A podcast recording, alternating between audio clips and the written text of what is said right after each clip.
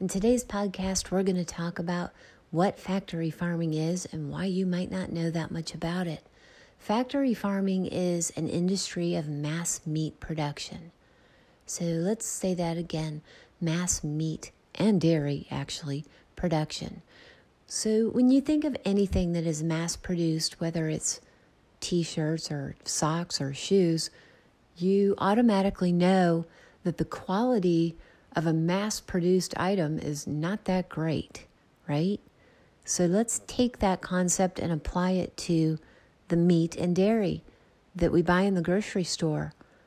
If it's been mass produced, it's probably not that good for you.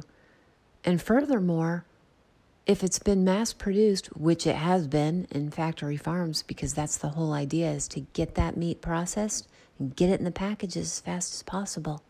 What do you think is happening to the animals who are being raised in factory farms and processed to wind up in packages at the grocery store? It doesn't take much to know that they are being unbelievably mistreated in so many ways.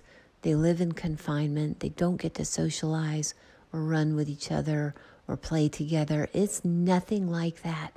It's nothing like the little red barn that you see sometimes in restaurants, the cute little barn, for example. I, th- I think First Watch, I don't know if you guys have a First Watch restaurant near you, but First Watch has a cute little red barn on one of their walls here at our First Watch where we live. And, you know, it just, it depicts this wholesome, cute, healthy farm life well, in reality, and I'm not trying to call out First Watch, but they happen to get their meat from Hormel. So I don't think we need to go into how Hormel is sourcing its meat, i.e., factory farms. But the American eye has been trained to see an idyllic farm life when it comes to eggs, milk, meat, all of that stuff.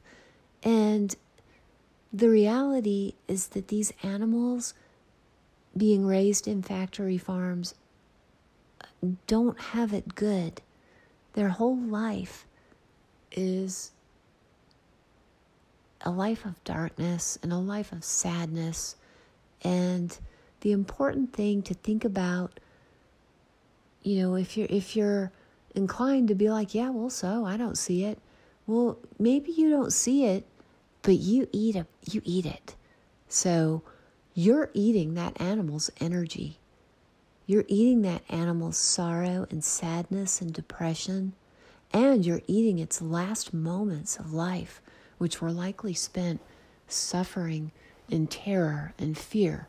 Because you know, if you're a cow and you've been raised in confinement in a factory farm, and then all of a sudden somebody opens the door and puts you on a truck and hauls you off somewhere, you're pretty much scared.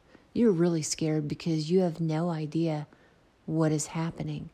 And if you're lucky enough to die when the uh, bolt hits you in the forehead, great. But if you're not, you're going to suffer even more right through the entire slaughter process. And I'm not really sure what kind of people abuse animals and are drawn to factory farming as a means of income, but I think that's a big problem in this country. I think that a specific individual might be drawn to that type of an industry because they're so desensitized to the suffering of an animal that it just means nothing to them to contribute to that suffering. And that leads me to another point, actually, that I want to talk about. When I post videos sometimes on social media, I take great care not to get too graphic in some of these posts. So the things I put together are generally very G rated, but I'll often get somebody on the post commenting, don't post things like this. I can't watch this. And I'm always thinking to myself, you can't watch this, but you can go to the grocery store and you're okay with picking up the package and putting it in your cart. What what does this mean?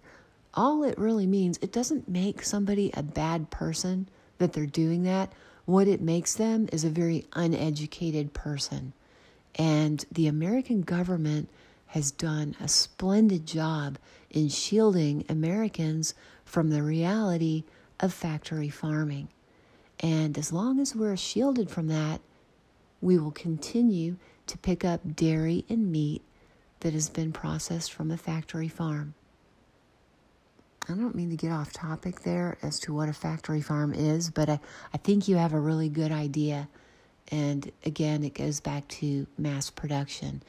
And also, it's not your fault if you don't know that much about factory farming. Like I said, the government's done an excellent job in shielding Americans from that reality. So, that said, though, it is your responsibility to be educated. And the reason why if you think about life in general, we all want to be healthy. We all want to be fit and live well, so to speak. But if you're absorbing the energy of an animal who is so badly mistreated in life and in death, don't you think that has some kind of an effect on your psyche? It might. Maybe it doesn't, but I would venture a guess that it does, and maybe that's why the world is in such disarray. I don't know. But back to the topic at hand factory farming. Our goal is to take down factory farms and go back to traditional farming, i.e., regenerative farming, and helping people get fit through self respect and respect for others and others in this case means the animals that we eat.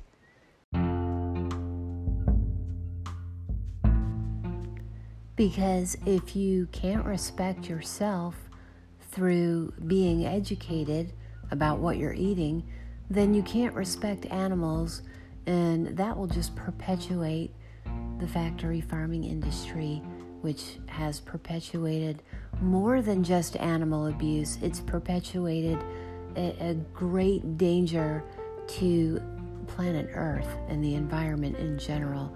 And that is for another podcast. We'll talk about the environmental effects of factory farming, but just wanted to introduce you guys uh, to it initially. And also, like I said, never blame yourself for not knowing that much about it.